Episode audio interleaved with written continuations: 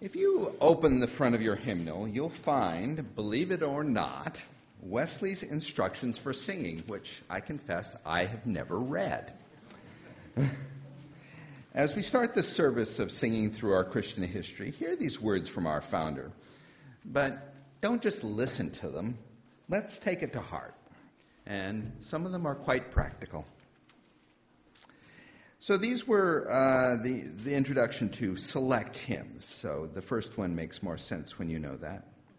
Learn these tunes before you learn any others. Afterwards, learn as many as you please. Sing them exactly as they are printed here without altering or mending them at all. And if you've learned to sing them otherwise, unlearn it as soon as you can. Sing all See that you join with the congregation as frequently as you can. Let not a slight degree of weakness or weariness hinder you. It is a cross to you. Take it up, and you will find it a blessing. Sing lustily and with good courage. Beware of singing as if you were half dead or half asleep. but lift up your voice with strength. Be no more afraid of your voice now no more ashamed of its being heard than when you were when you sung the songs of Satan. Sing modestly. Do not bawl so as to be heard above and distinct from the rest of the congregation, that you may not destroy the harmony. But strive to unite your voices together so as to make one clear melodious sound. Sing in time. When, whatever time is sung, be sure to keep with it. Do not run before or stay behind it, but attend close to the leading voices and move therewith exactly as you can. And take care not to sing too slow. This drawling way naturally steals all who are lazy. It is high time to drive it out from us. And sing all of our tunes just as quick as we did at first. Above all, sing spiritually. Have an eye to God in every word you sing. Aim at pleasing Him more than yourself or any other creature. In order to do this, attend strictly to the sense of what you are singing and see that your heart is not carried away with the sound, but offered to God continually. So shall your singing be such that the Lord will approve here and reward you when he cometh in the clouds of heaven. And so we begin. The story of our first hymn began in 5th century Ireland with a somewhat familiar story of the devotion of St. Patrick. His religious devotion and practices defied the ruling king. Threatened with death, Patrick continued to practice his faith with such devotion that the king not only allowed him to live, but allowed him to continue to practice in mission and ministry. Over the next 300 years, the story of St. Patrick would be told and retold in Ireland. Finally, in a time of deep struggle for the country, it was Father Dallán Forgaill who put pen to page and wrote the words of Be Thou My Vision. He then placed the poem to a familiar Irish tavern tune. As I said, it was a time in Ireland's history in desperate need of renewed vision. The hymn became a theme song for the renewed vision in Ireland and would be sung for centuries to come, well beyond those emerald shores. So, let's stand and sing it together. Be Thou My Vision, number 451. Thank you.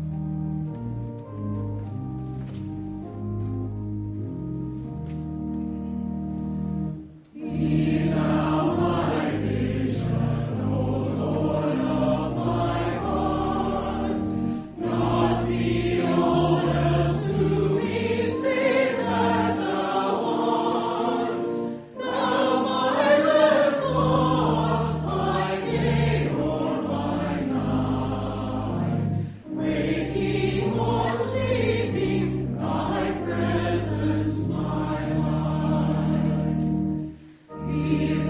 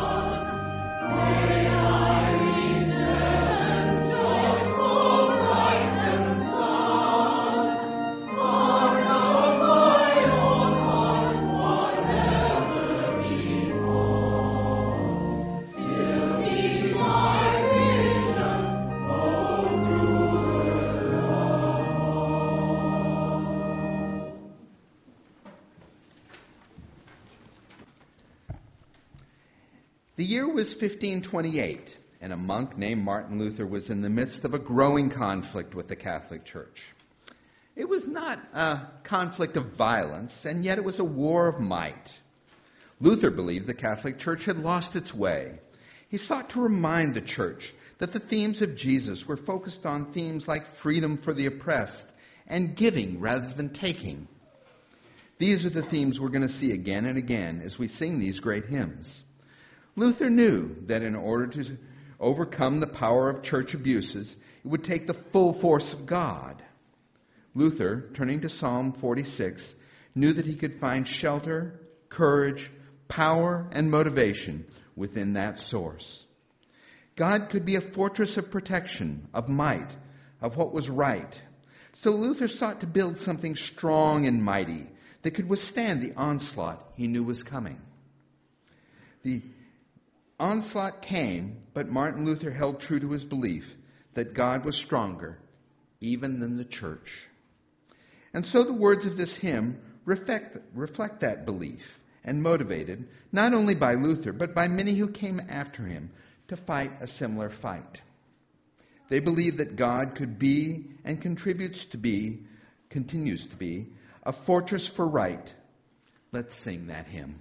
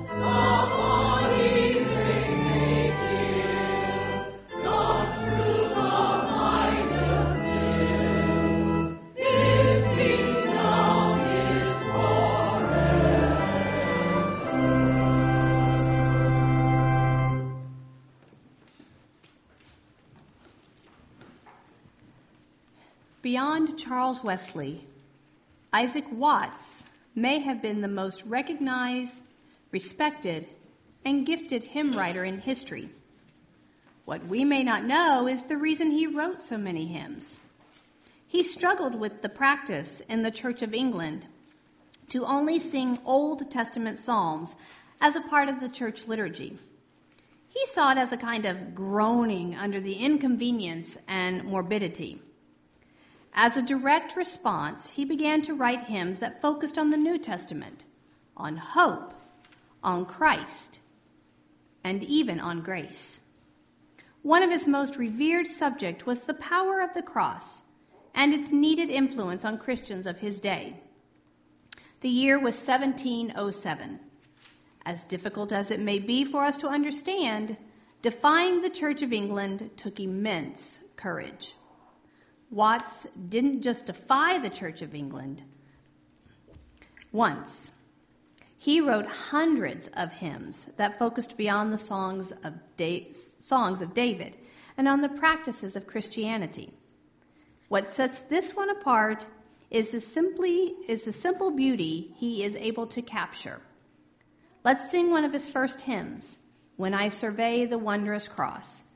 And, for the sake of history, we'll sing it with the original tune rather than the tune that may be more familiar. When I Survey the Wondrous Cross, hymn 299. Please stand as you're able. My suggestion, since this is an unfamiliar tune, is let the choir sing the first verse, then join us in the rest.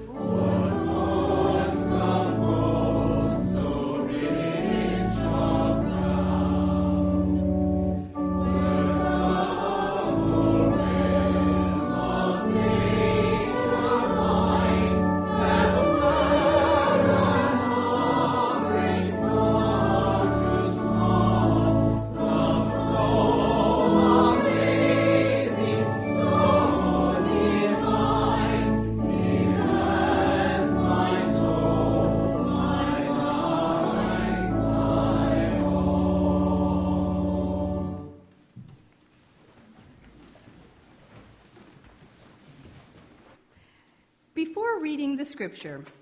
Inasmuch as John Wesley identified the purpose of the hymns and how we are to sing them, Paul helps us understand why we sing and what it can do in the midst of our worship and our relationships.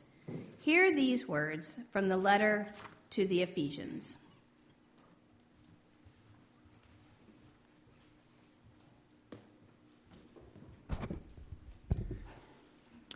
So do not be foolish, but understand what the will of the Lord is. Do not get drunk with wine, for that is debauchery, but be filled with the Spirit as you sing psalms and hymns and spiritual songs among yourselves, singing and making melody to the Lord in your hearts, giving thanks to God the Father at all times and for everything in the name of our Lord Jesus Christ. Be subject to one another out of reverence for Christ. Holy wisdom, holy word.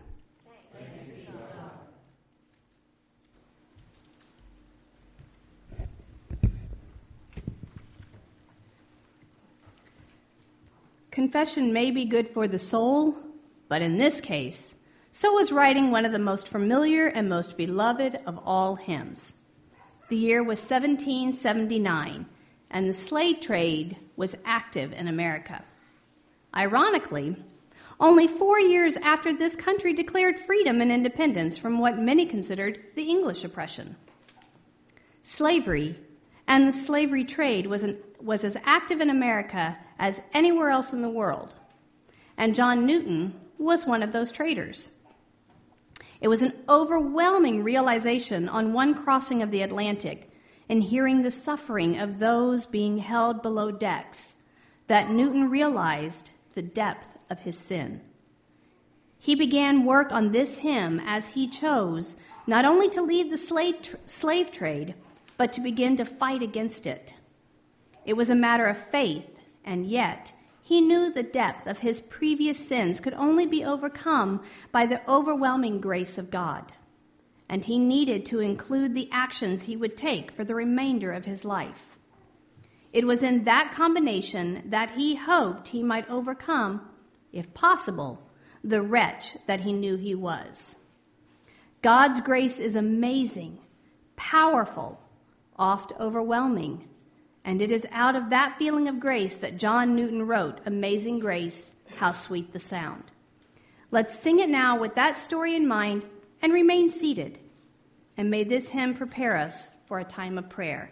It's found on, in 378 in your hymnal. Verse 1, 3, and 6.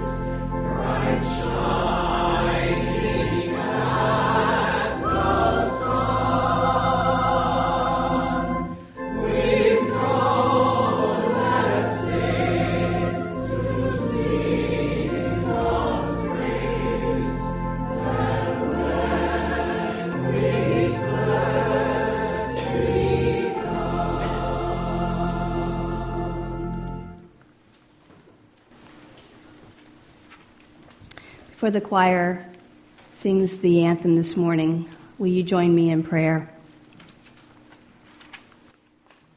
God, on this Memorial Day weekend, we lift up all of those who have served this country so faithfully and who have given their lives for causes of freedom around the globe. We thank you for their service, their dedication, and even their sacrifice. We ask that you surround those families of those who have fallen in the line of service, and particularly on those who go to lay flowers and flags at the final resting places of loved ones. We pray for our military across the globe. We also pray for those at Lazy F who are working so that the children of at least some of those military families have a place they can go to be loved, supported, encouraged, and surrounded. We pray for our extended Aldersgate family as we worship in two places this morning. And now, in this time of silence, we lift up other names and other needs. And now let us unite our voices in the prayer taught to us by Jesus, saying, Our Father, who art in heaven, hallowed be thy name. Thy kingdom come, thy will be done, on earth as it is in heaven. Give us this day our daily bread, and forgive us our trespasses, as we forgive those who trespass against us. And lead us not into temptation but deliver us from evil. For thine is the kingdom, and the power, and the glory forever. Amen.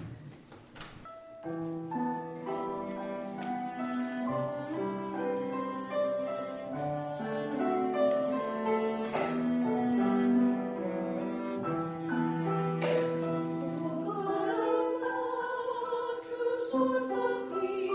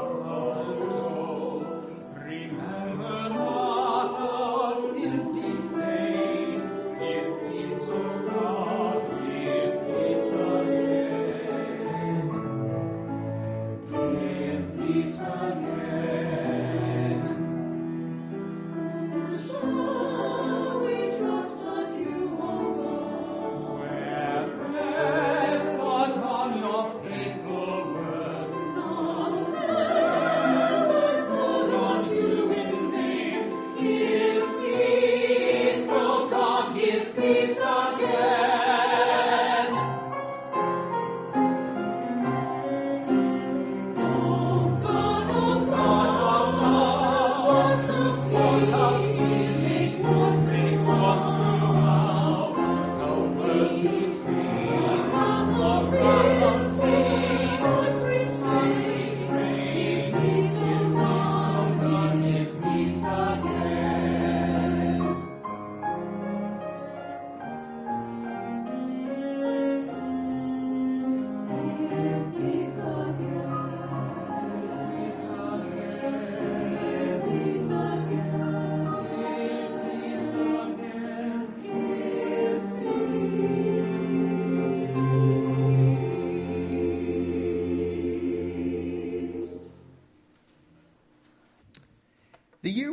1885, but it wasn't England or even America. This beloved hymn came from Sweden, moved through Germany, and then into Russia.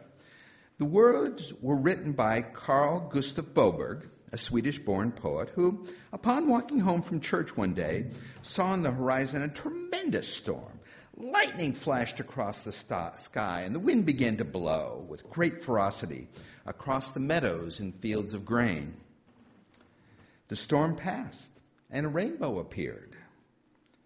Upon arriving home, Boberg opened the windows in his cottage, looked across the bay to the woods, and heard the song of a thrush. And just as the bird completed its song, the bells of the church began to chime. He was overwhelmed with what he had witnessed in but one afternoon and evening. Later, Boberg's nephew would tell the rest of the story. Carl had taken inspiration from Psalm 8, wrote the poem, and used it in what was then the underground church.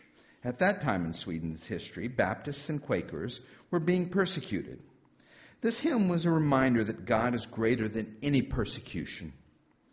Thus, it moved to other places where reminders were needed. Over time, it has become one of the most beloved of all hymns. It is, How Great Thou Art. Let's sing it together, and I think we need to stand for this one, please.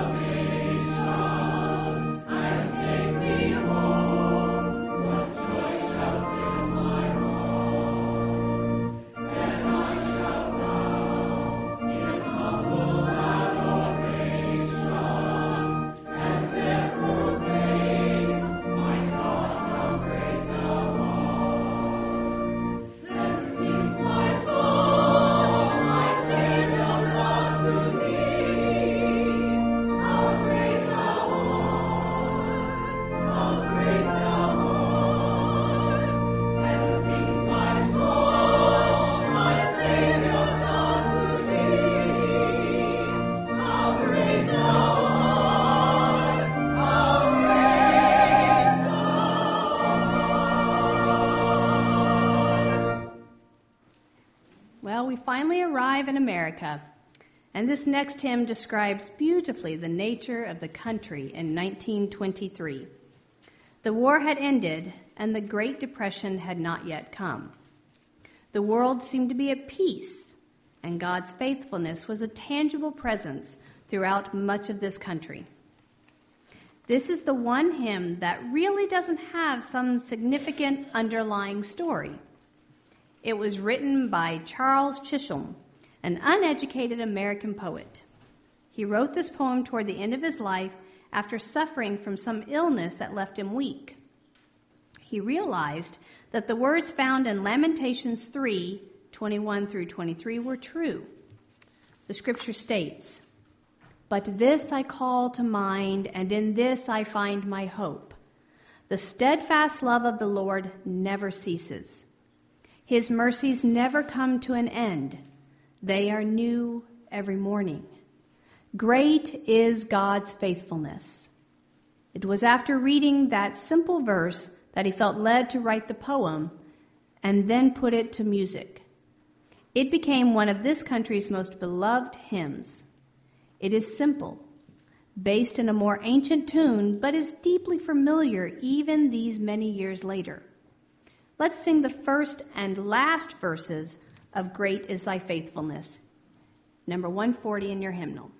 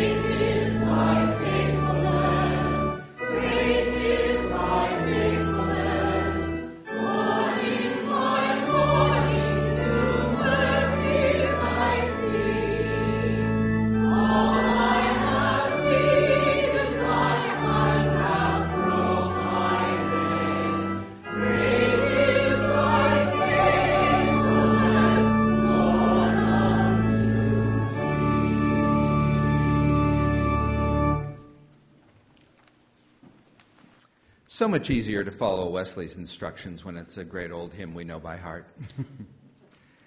as our final hymn, and as part of our benediction this morning, we examine a hymn that was written within most of our lifetimes. It was written in 1981 by a priest named Father David Schutte. Sachet has written many. Okay. spells it differently twice, has written many hymns, but none more powerful than this one. It was so powerful, in fact, that not long after it was released, it found its way to Central and South America. Both were going through times of revolution, oppression, killings, and strife. A motivating force was needed for those who sought to free sisters and brothers from oppression, and this hymn became that call. It was translated into Spanish and sung over and over again as a cry for freedom, a cry for people to unite, a cry for Christians to step forward as people of faith, and done in the, as done in the past and answer God's call with, Here I am, send me. The hymn is, Here I am, Lord. And we'll close with this message to each of us to answer God's call and live our lives as Christ did. Let's sing this together.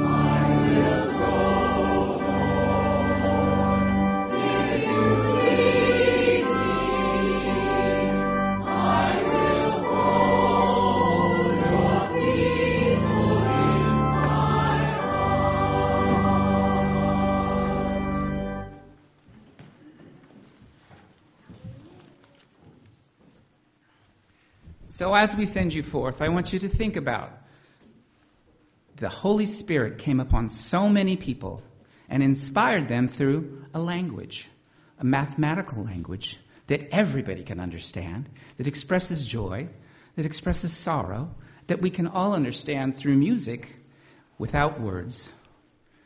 You know when the song is joyful. You know when the song is sad. And you, you know that because of a language that God created and He put inside of us. So I want you to think about that as you leave today. It's such a miraculous thing to me.